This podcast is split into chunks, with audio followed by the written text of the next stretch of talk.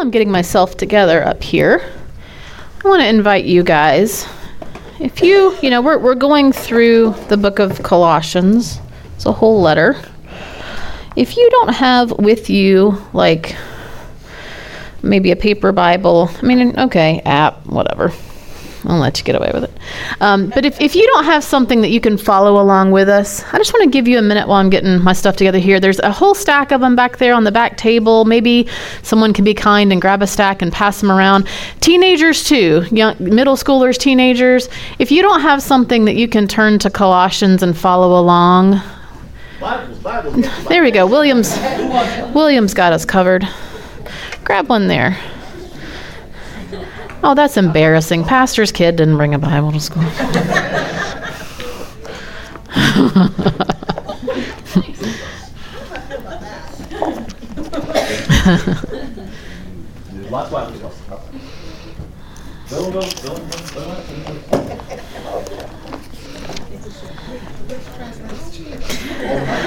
this one's NIV.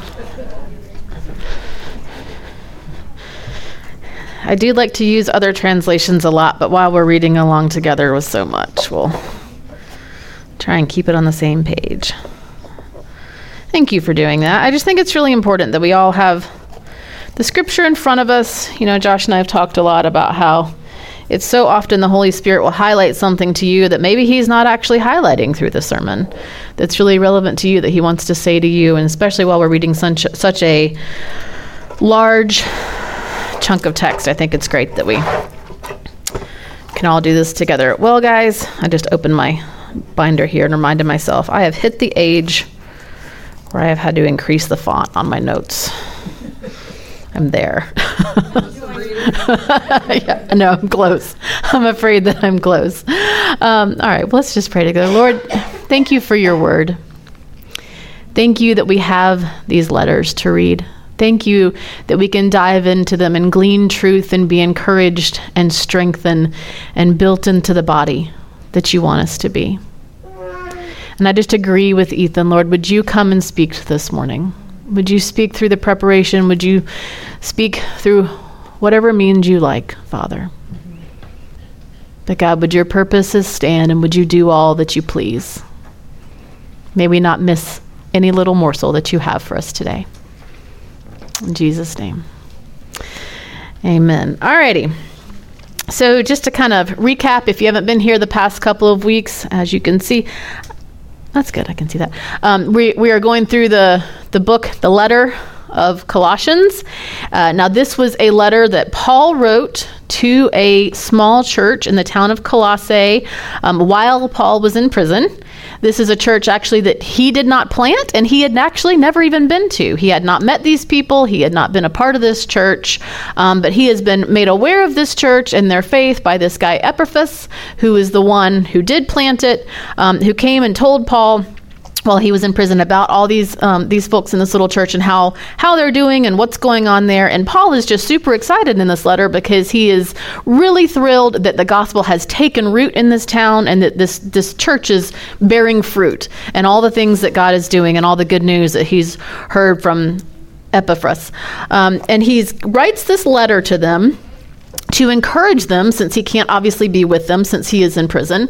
But he writes this letter to them to encourage them in their new faith and, and to teach them how it is that they can nurture their new faith and continue to bear fruit and be brought up in Christ. And so Josh covered um, chapter one over the past couple of weeks from a couple of different angles. Um, if you missed those, you know, obviously they're available online. You can go back um, and watch them on YouTube or listen to them on our, our streaming uh, that, that's on the website. Um, so today we are going to cover the first part of chapter two. So you can go ahead and be turning to Colossians uh, chapter 2. And so this, so here's actually what we're going to do. We're going to hang off on the, um, I meant to tell you this before, sorry. We're going to just put these verses up as we go back through. But as we read this whole first chunk of scripture together, um, let's, let's each have our, our own Bibles so that we can follow along in this one big chunk, because I don't have the whole big chunk um, on the screen for you. I have it just kind of broken apart as we go through.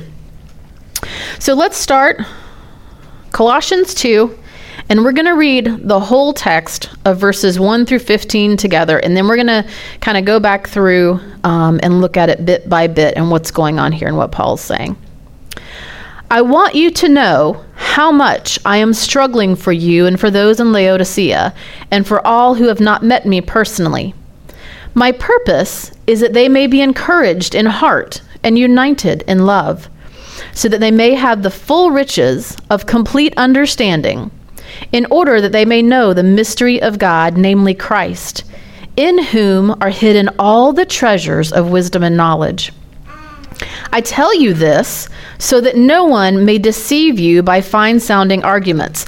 By the way, thank you for your word, Chris, because you know, we meet together in pre service prayer and often the sermon is confirmed and it like wasn't there this morning. And I thought, eh, we'll see how this goes. We were just late. Chris got it during worship.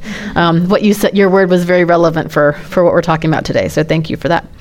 I tell you this so that no one may deceive you by fine sounding arguments. For though I am absent from you in body, I am present with you in spirit, and delight to see how orderly you are, and how firm your faith in Christ is. So then, just as you received Christ Jesus as Lord, continue to live in him, rooted and built up in him, strengthened in the faith as you were taught, and overflowing with thankfulness. See to it that no one takes you captive through hollow and deceptive philosophy which depends on human tradition and the basic principles of this world rather than on Christ. For in Christ, all the fullness of the deity lives in bodily form. And you have been given fullness in Christ, who is the head over every power and authority.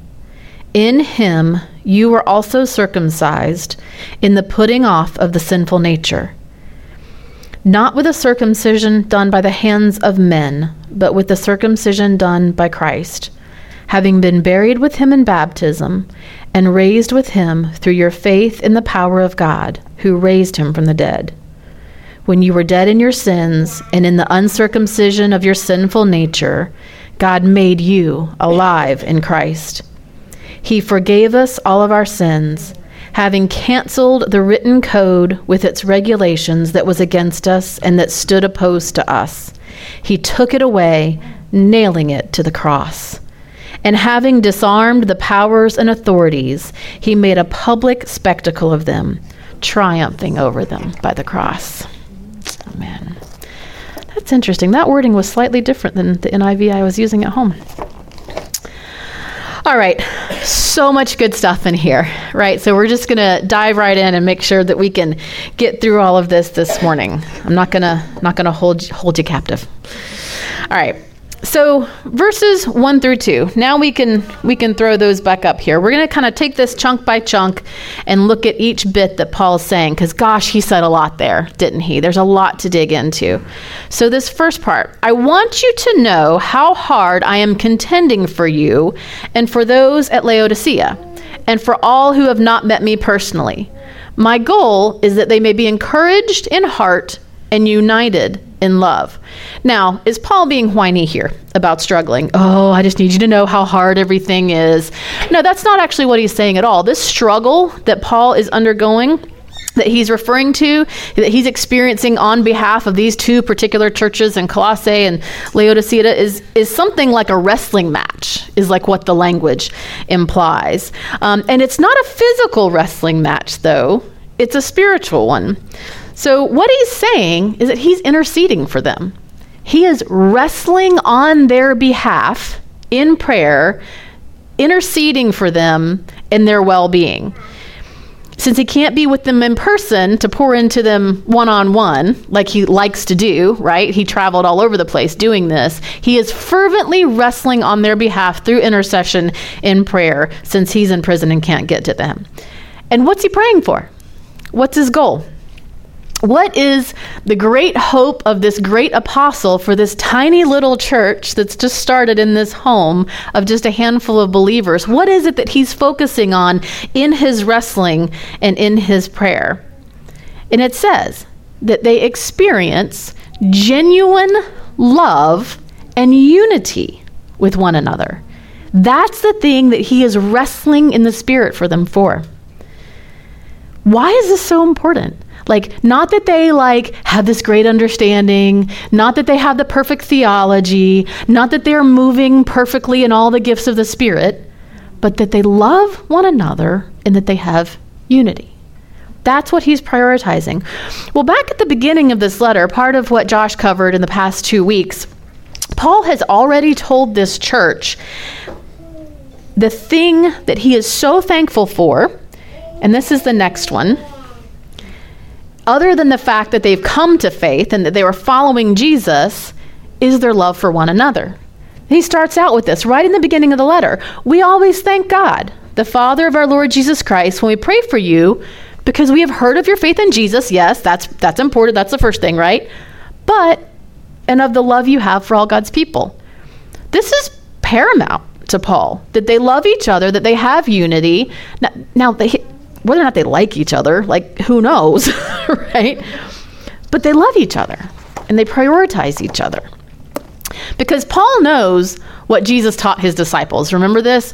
When Jesus said that you're going to be known, you're going to be identified and marked and distinguished by the way that, you love one another, the way that you show favor and preference for one another the way that we act towards one another. Again, whether or not we like each other or whatever, but the fact that they're committed to loving one another in kindness and forgiveness and mutual submission and all these beautiful things that happen in the body of Christ.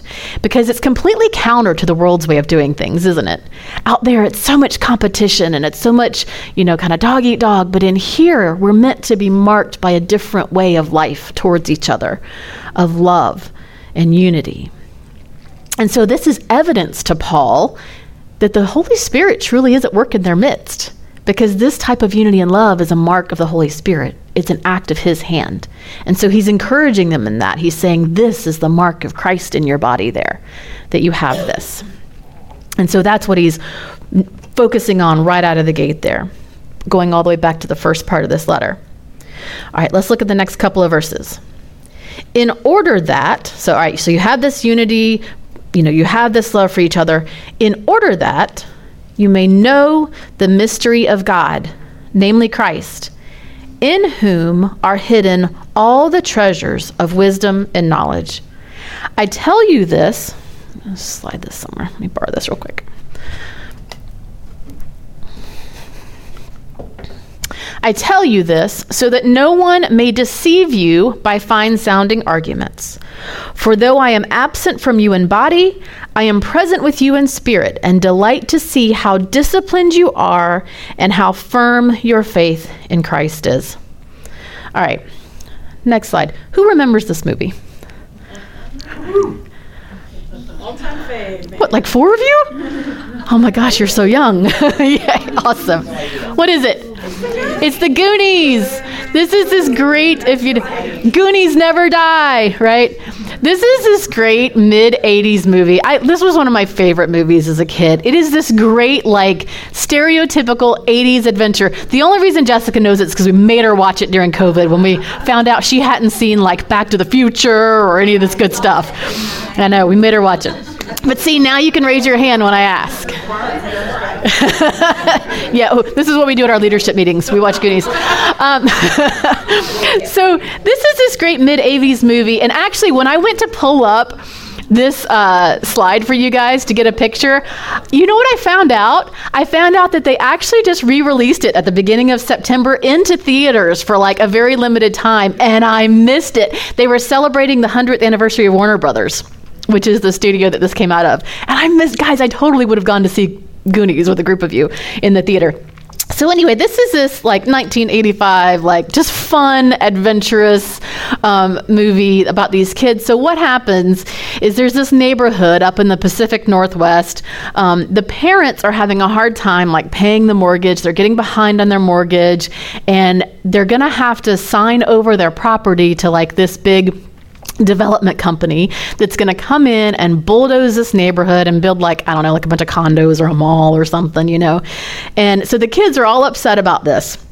And as they're packing and getting ready to move all their stuff out they find a pirate map in the attic and they're all excited, right? And some of these kids are like, ah, oh, that's just a fake, it's just a toy, it's nonsense. But some of the kids are like, no, no, no, no, this is our chance.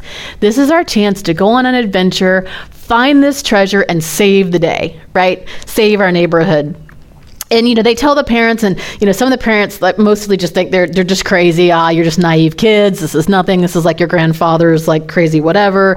Um, and they're telling the kids you know you just need to come to terms with reality. This is what's going to happen. You got to get over it. Um, you got to quit acting like this. But these kids are absolutely resolute in their conviction that this pirate map is the answer to all their problems. They're going to save their house. And so this group of kids there's more than this in there but they set off on this adventure to find pirate one-eyed willie's hidden treasure Okay. And along the way, they encounter this family, the Fratellis. I didn't get you a picture of the Fratelli, Fratellis, but they're like this Italian crime family, you know, that's hiding out in their hideout after they've robbed these places. Um, and the kids come across them and they've got to get through the hideout to get to the treasure. It's part of the map. And now the Fratellis are on their tail. And they find out these kids are after a treasure and they're after, they decide, nope, we're going to get it before these kids do. We're going to distract them. We're going to lead them off course. We're going to prevent, prevent them from doing what they want to do. And not only that, if they get past this crime family, they have to also get past all the booby traps that One Eyed Willie set up to protect his treasure, right? And they have to figure out how to not get caught in all the same things all the treasure seekers before them have and how not to fall into those traps. And the key to doing that is actually thinking like One Eyed Willie would have thought. How would he have set this up? How would he have, you know, what would he have wanted us to know to be able to solve this riddle or solve this puzzle?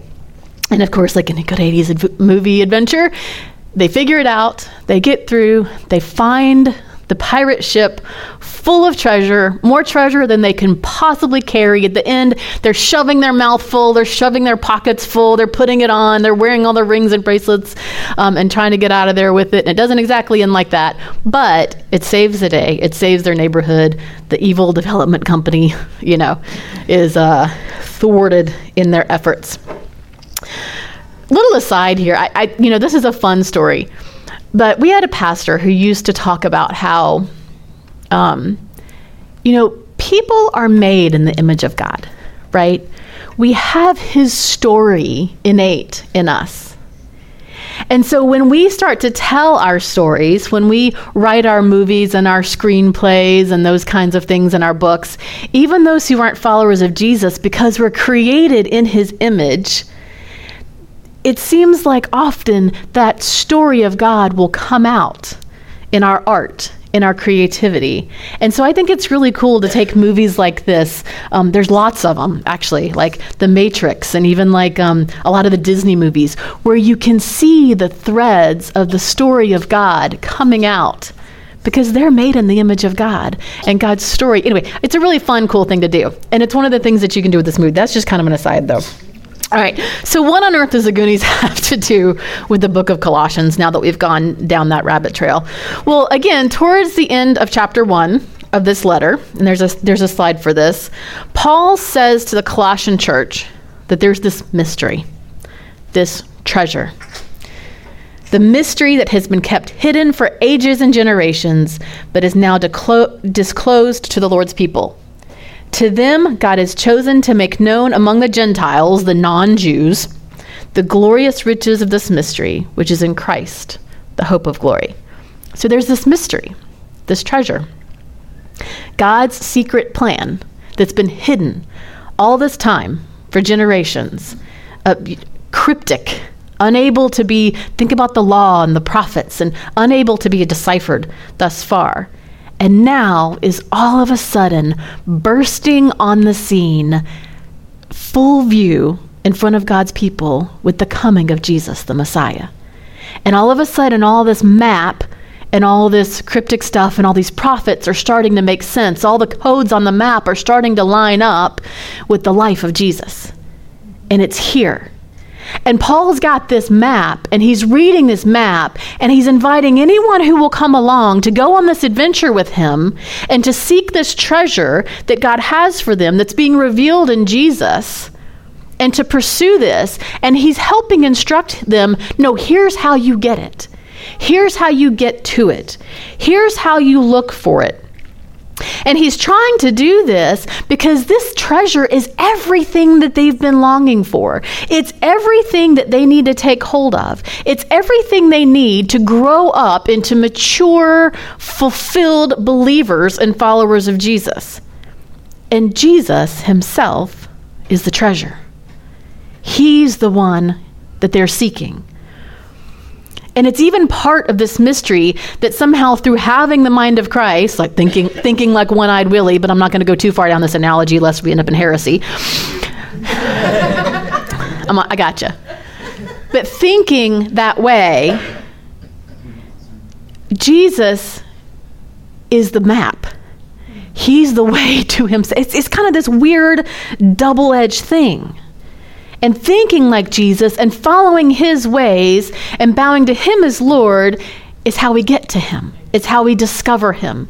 It's how we find the treasure that is our, is our Savior that has been revealed to us. It is all about Jesus, the whole treasure hunt. He is somehow both the map and the treasure. And when you find him, you can spend the rest of your life unpacking all the goodness that you can't possibly shove all in your mouth and in your pockets and put on. There's just too much. But you can spend the rest of your life unpacking the goodness and the treasure of God that is for you. And so that's what Paul is encouraging these believers toward.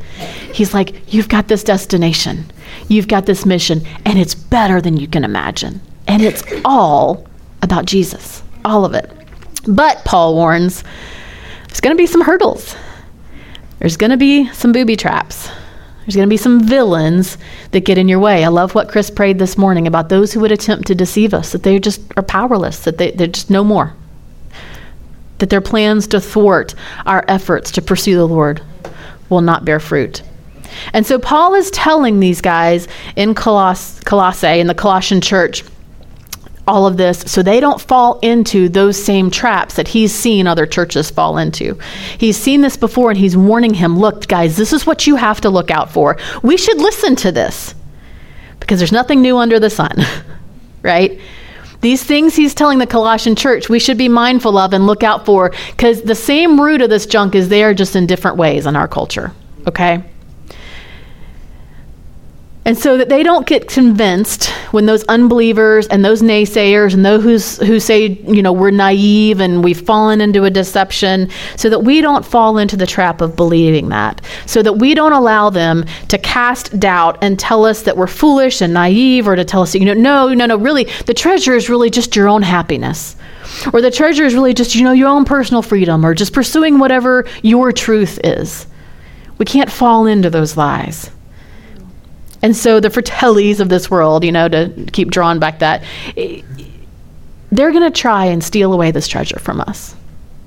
There are people who are going to try and send us in a different direction, send us off course. There are people who will sneer and say that we have bought into a fairy tale. You've probably had that happen if you've followed Jesus very publicly for very long. People who think you're silly, people who think you're deceived and maybe even worse. But Paul is encouraged because he sees this church and the way that they're disciplined and firm in their faith, and he wants them to stay that way. So, that word disciplined that's in there, uh, back in, let's see, what verse was that? Um, five. He, when he says, You're disciplined and how firm in your faith in Christ, you are, that word literally means an unbroken battle formation. It's this image of the believers standing shoulder to shoulder like a fortified wall, a defensive wall, and this is again that picture of the unity and the love for one another that they have. And he's saying that is what's going to keep you from falling into these deceptions and these traps that the world is going to set for you. I love actually what Josh did this morning in pre service prayer. If you're not coming to pre service prayer, I, I, know it doesn't work for everyone's schedule, but if you're able, like the Lord so often does stuff in there that I just think is so beautiful. Like it's ch- church starts at like 950 you know? And I love what he did this morning. What he did is, he, for those who were in the room, he said, Get in mind someone in this church that's not in here yet. But allow the Holy Spirit to bring someone to your mind, and then let's pray for them. And then not only let's pray for them, let's be in the mindset and be ready to minister to them and encourage them and stand alongside them. So ask the Holy Spirit, what is it that they need? How can I minister to them? Give me a word for them, Lord. Give me a prophetic word. Give me a word of knowledge. Give me a word of encouragement for them. And that is what standing shoulder to shoulder as a unified, unbroken defense looks like. That's what we need as a body to stand against the traps and the pitfalls that the world is going to put before us. I didn't. I just thought of this, but have any of you ever seen that meme that says, "If I can worship on my own, I don't need church"? Was a picture, and it's a picture of like a herd of zebras and one zebra off by himself being chased by the cheetah or whatever, and like. It's true. It's like it, we need each other. We need that unity. We need that mutual affection and that love. All right. So, how else are we to do that? Well, going on to verses 6 and 7. So then, just as you received Christ as Lord, continue to live your lives in Him, rooted and built up in Him, strengthened in the faith as you were taught, and overflowing with thankfulness. Now, these two verses are the key to this whole letter. This is the nugget, this is the crux of what Paul wants them to know. Just as you received Christ as Lord, continue on in him. Be built up, be rooted in, be strengthened in your faith, just like we taught you, and be overflowing with thankfulness for it. This, everything that in chapter one and the first part of chapter two that came before this is leading up to this important point, and everything in the rest of the letter will kind of expound upon it. Upon it. And this is what Paul really wants them to get. This is everything that they need. So there's this phrase in the vineyard that came from our movement's founder, John Wimber, and it says this The way in is the way on. There's even a, a, book about it. These are a bunch of his teachings and write. Yes, it is. It is a very old picture. Um, but this is a, a, book of his teachings and writings. Um, and the title, "The Way In, is the Way On." And what that means is the way that we first come to Jesus the way that we first come to faith in just humility and brokenness and in need for Him and in great thankfulness for what He has done in His salvation, we have to continue on in Him in that same fashion. The way we continue on is the way that we got here in the first place. And the believers in this Colossian church have come to faith, and Paul is super excited about it. But it's essential that they not stop learning and growing and maturing and gaining all that they need to be built up like that unbroken battle formation in Jesus. And Paul is really purposeful here to say not just be strengthened, but to be strengthened in Jesus. This is where your strength comes from. Sometimes we get this wrong. I think oftentimes the world gets this wrong. Just some generic spiritual experience, guys, doesn't cut it. Some emotional, fuzzy, even we can't view Jesus as a means to an experience. Jesus is the goal the encounter with Jesus is what we're after because that's all that lasts and that's all that matters. Jesus is not a means to an experience, Jesus is the treasure. And that's a very slight difference, but it makes all the difference in the world. And we have to be very careful about that. I recently heard of some, um, kind of through a mutual friend, some former vineyard friends that had gone through a difficult time uh, kind of went through some of that deconstruction stuff, you know, that you've been hearing about. And they had decided to pursue spiritual experiences through avenues other than Christianity. It's death. There is no spiritual experience outside of Jesus that matters, that's lasting, that's life changing. And hearing that was just heartbreaking for me because it's just chaff. It's worthless because it's all about Jesus. And that's the case as long as we live. That we must continue to be rooted in Jesus and to be built up in Jesus. And that looks like, you know, all sorts of other things as long as it's focused on Jesus. It looks like prayer.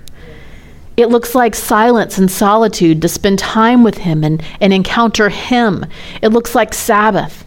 It looks like hiding His word in our hearts so that we have that with us and that we will not turn against Him or sin against Him. It looks like showing generosity and ministering to others out of His power and His Spirit alive in us. And it looks like sharing the gospel with the lost. And so there's lots of things that we can do to be connected to Jesus, but it's got to be the point is meeting Jesus. So many of you know that um, every summer we take the youth group to summer camp. And the summer camp is located um, out I 20 west of Atlanta, and it's called Camp Vineyard. And so many of you have been super generous and donated, or even you know taken kids or sent your kids, and it's a great time. We look forward to it all year. Um, but the camp is run by vineyard folks, like Vineyard Southeast leaders. But we rent the facility that's like a campground that you know is there all year running other camps. It's called Woodland. And we love this campground. Um, they've been, you know, doing this there for 15 years. Uh, the great relationship with them. And back before COVID, like these camps were really, really strong.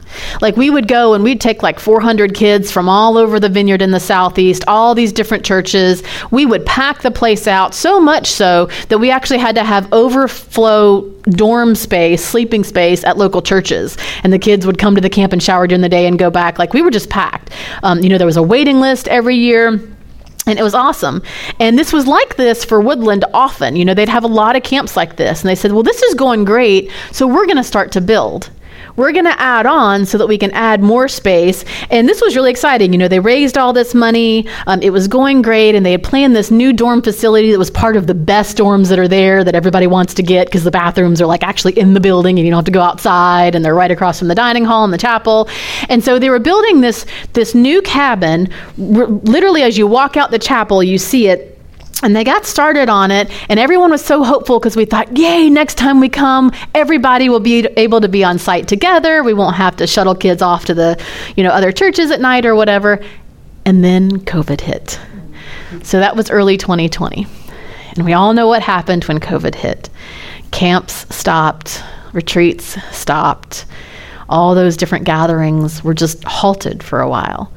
And all of a sudden, this building and this thing that we were all so excited about just came to a screeching stop. And Woodland was no longer growing. And like many ministries, instead of thriving, they were just trying to survive. And we were just hoping we'd be able to go back there one day, that they wouldn't close altogether.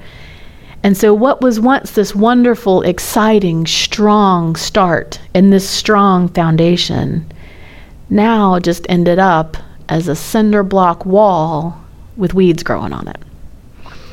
And the past couple years, when we've gone back, that's where it still is. And so every time, you know, we walk out the front of the chapel, this isn't the actual picture. I couldn't get the actual picture, but it's the closest to what I could find that looks just like it. Just if you if you know where to look, kind of over on the side, you see this cinder block square with a little bit of gravel in the middle. It's just got like vines and ivy growing all over it. And it's this reminder of the toll that COVID took on that ministry and on these camps because we've never hit capacity again after that because of what happened, because we stopped growing. And there's always this little bit of sadness that this awesome plan that we were all looking forward to still hasn't come about to be everything that it was intended to be. And so Paul is warning this church of the same thing. He's saying, guys, being a Christian is not just one foundation making decision at one moment in time. That's necessary. Yes, a strong foundation is necessary. But you can't stop there. You have to continue being rooted and built up block by block in Jesus. Or else what's going to happen, right? And by the way, he says, do it all with thankfulness. Because thankfulness, like authentic gratitude towards Jesus, is really the true litmus test of our souls, isn't it? Are we really grasping the reality of who God is? What Jesus has done for us.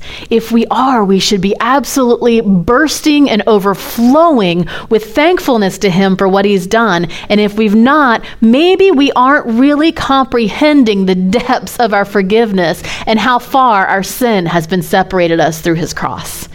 Because if we are, we should be absolutely bursting with gratitude because he has saved our souls and he's turned our life around and he's brought his kingdom on this earth for us to experience. How can we not be thankful? We are being built into this spiritual house that he's meant for us to be, and everything we need in the treasure and the wealth and the wisdom and the knowledge is found in him to be completed.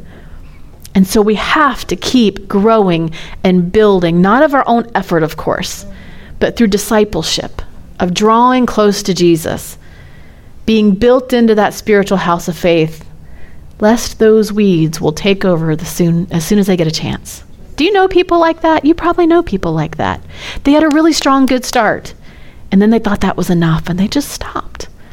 And now you look and you see the effect in their lives that they've been choked and tangled out by weeds. All right. How are we doing on time? Okay. So we're going to take this just a side note, I, I, put this in my notes. I think it's important for me to say this. Um, I don't think I can understate how important thankfulness is in our relationship with Jesus. Uh, we had a, a, leadership meeting recently, and, and one of the, the words I had, Josh asked us, you know, just listen for the Lord, see what He's got for us. And the strong impression I had was just, gosh, we've got to be thankful. We've got to be thankful. We have to show the Lord our gratitude. Thank, uh, our mindset and our attitude of thankfulness determines so much about our ministry, about our hearts, about our spirits, our soul. You know, it, it just it permeates everything. And we have to be thankful. I think it needs to be a spiritual practice that we engage in often of just stopping and being thankful to the Lord and speaking it out, whatever it takes. All right, so we're going to take this last chunk of scripture, uh, kind of all as one big hunk here. So let's reread it together, verses 8 through 15. See to it that no one takes you captive through hollow and deceptive philosophy, which depends on human tradition. And this version that I was using at home says it a little bit differently. And the elemental spiritual forces of this world rather than on Christ. For in Christ all the fullness of the deity lives in bodily form. And in Christ you have been brought to fullness. He is the head over every power and authority. In him you were also circumcised with a circumcision not performed by human hands. Your whole self, ruled by the flesh, was put off when you were circumcised by Christ, having been buried with him in baptism in which you were also raised with him through your faith in the working of God, who raised him from the dead. When you were dead in your sins and in the uncircumcision of your flesh, God made you alive in Christ. He forgave us all our sins, and I love the way that this particular translation puts this, having canceled the charge of our legal indebtedness, which stood against us and condemned us, he has taken it away, nailing it to the cross. And having disarmed the powers and authorities, he made a public spectacle of them, triumphing over them by the cross. Oh, what good news! How can we not respond with thanksgiving? So, Paul actually does this really clever wordplay here. Uh, back in this first bit, um, and unfortunately it's lost in the English translations. So he's again warning these new believers, right? Don't be deceived. And the language he uses, he says, don't let anyone take you captive, right? Kind of gives us that image of those weeds strangling. But the word that he very clearly intentionally chooses to use for this take captive bit, this is clever here. In that original language, sounds very, very close to the word synagogue. So take captive sounds like synagogue. Okay, why is that significant? Why does that matter? Why would he choose the word particularly to have that the the listener's ear drawn to that picture? Well, because what is it that Paul is really warning them about? There's this whole thing here about circumcision, right? And these elemental spiritual forces, as it says, these things that aren't based on the grace of Jesus, they're human, inventions, they're human traditions, they're things required by people, not by the word, not by God. And so Paul has used this phrase, elemental spiritual forces, before.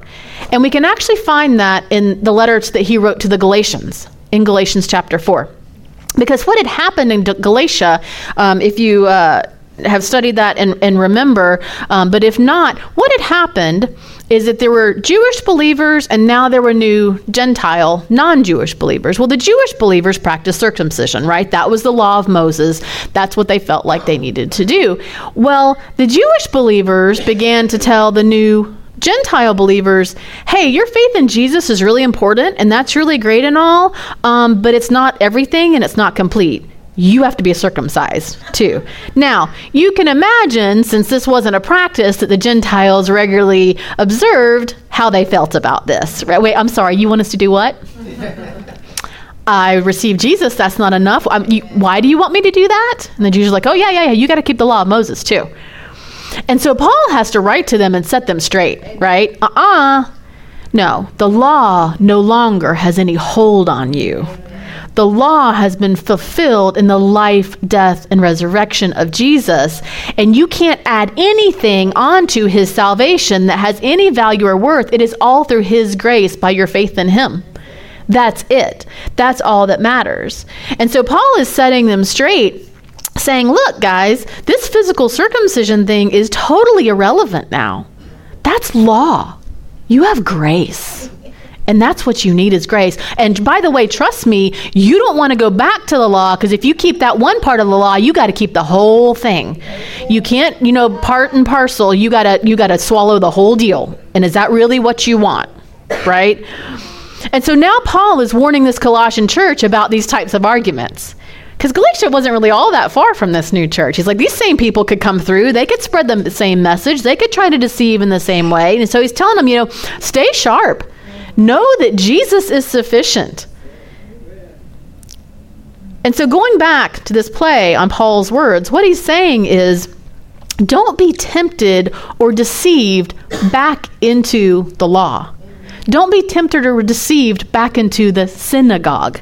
Don't be taken captive. Don't be drawn back into the synagogue and the law that you are now free from, that Jesus has fulfilled. And so, any religious call, guys, and Paul says this any religious call to morality or spirituality or any of those things, whether it's human tradition, whether it's church doctrine, where it's things we do, whatever, be it circumcision for them or whatever the thing is for us, anything other than devotion to Jesus is a false gospel. And we have to be alert for those because there will be people who try to tell us, well, you're not good enough because you have to add this on to your faith. And it's rubbish. All right, one of my all time favorite verses in this passage, verse 9. I, I memorized this a long time ago in a, a different translation, uh, but it just, there's so much power in it. In Jesus, all the fullness of the deity, of God Himself, of the Father, lives in bodily form. Oh. Josh talked about this a, good bit uh, last week, but in this letter, Paul has already confronted some of the heresies of the day, right? And this is one of them that he's just taking down that Jesus is somehow not God. And guys, if you think that this is something that like only first century Christian churches dealt with, eh, wrong. It is still alive and well today. Matter of fact, um, our, our last vineyard church ran a cafe for a while and there was a lot of local bible studies churches it was right down from nc state would come and meet there and have bible studies. And we got to this point where there was this other group coming in. They were a cult called the way. Now don't like not everything called the way is the same one. There's lots of those. But this particular one had this belief that Jesus was not God. And for some reason, they just decided that they needed to convince all the people having Bible studies in our cafe of this point. And so they would come in and they would insert themselves in the different Bible studies. It, it was bizarre because like these Bible studies were like, you know, eight guys meeting together. They've been doing this for years. And all of a sudden this new person is there inserting themselves, like trying to tell them Jesus isn't God. And I finally picked up on what was happening. I was, hey, who was that new guy? Oh, I don't don't know. And I realized what was going on. I heard them saying these things, and I had to do two things. First, I had to confront them with truth. And I had to show them Colossians 2 9 that says, no, the word is very clear. Jesus is God in fullness and bodily form. There is nothing lacking in Jesus. The fullness of God came and indwelt, became incarnate in our flesh in fullness. And so that's a heresy that you're trying to spread. And two, get out. You're not going to do it here. You're wrong, get out. And you just, we have to take authority over those things, right? Anyway, all right. So Paul is explicit here. God, Jesus is God incarnate in the flesh, in physical human form, and any doctrine that says otherwise is not Christianity. Any religion that says, um, you know, oh, we worship the same God, but does not recognize Jesus as God and the fullness of God. I'm sorry, no, we don't. You know, and, and he, he is deity. He, the, the Bible is very clear about that because our God humbled himself. He put on flesh to meet us for our sake. So don't be deceived by that. And Paul goes on to explain that the reason that you don't need to add any of these human traditions, any of these other things accomplished by human hands, on to the sufficiency of Christ is that Jesus, God in flesh, came and accomplished for us the only circumcision that, ha- that matters, the only circumcision that has any power whatsoever, something that no other human could do for us. Instead of just a small like modification of our physical selves or dressing right or talking right or acting right or whatever it is, Jesus has made it possible to completely shed our old sinful nature, our flesh, and place our faith in him. And he made a complete circumcision possible of our old fleshly nature, not just a bit or a piece or kicking the can down the road. And baptism is that demonstration that our old sinful nature has been cut off and removed completely from us through Jesus' death on the cross, his forgiveness and his resurrection. And we have been given a whole new life, not just one little marker sign, but a whole new creation life of faith in him and the debt of our sin has been canceled, and any accusations by anyone else has no power over us anymore. It's done. They've been silenced. They have been made a fool of. They have been made a spectacle of. Because remember, on the cross, Jesus had that thing over him that said, like the king of the Jews. It was meant as a mockery, but really God turned it on his head, and he's the one who shamed them and said, No, these rules you're putting on them, it's nonsense and it has no power, and I'm turning it upside down and I'm canceling the debt and I'm erasing it. And your accusations fall flat and they have no power anymore. That we are set free this is the power of Jesus, and nothing, nothing at all, not your own effort, not anyone's approval, need, need be added to it. You only need to receive it. It is sufficient and complete, and that is good news. And so, if you've never said yes to this good news, if you've never said, I want that, like you can do that this morning, you have the opportunity to do it right now. No one else, no one else stands between you and the Lord. You just confess Him as Lord, believe by faith that He is the Son of God, that it is true, that He has come, He has died for you in the cross and raised again. And the Bible says, Didn't you receive salvation? It's as simple as that. And don't we try to make it more complicated than that? Don't we try to add things onto it often? But the word, even we're doing it. But the word says, by faith alone in Christ alone you get to claim everything that Paul is writing to these Colossians every encouragement, every blessing, every teaching. And you will have that foundation of Jesus that you can spend the rest of your life building on and unpacking and enjoying the fruits of.